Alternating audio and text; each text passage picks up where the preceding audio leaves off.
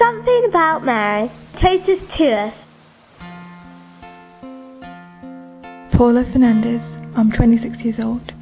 I'm British. Um, my parents, my my dad's from Portugal and my mum's from Goa, so I'm sort of mixed culture. Um, Our Lady has always played a very particular and I think a strange part in my life in that since I was a young girl I was very drawn to the idea of of giving your life to God.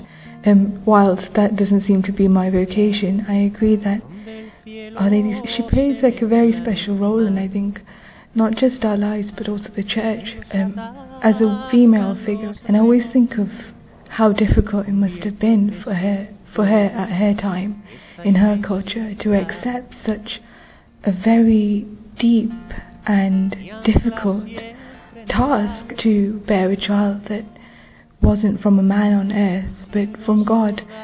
So I think she she can relate to us in very different ways um, from her poverty and her struggle from her exclusion in her in her own hometown from having to move from place to place from the difficulty she must have had with her husband.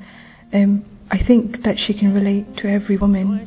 And I don't think that there's anybody in the church more profound obviously besides Jesus and our God who can really relate to us on a very very human level. And she and she plays a very very significant part of my life. I don't think that um, my faith would have been as strong without having her there and being able to understand what she goes through or has gone through.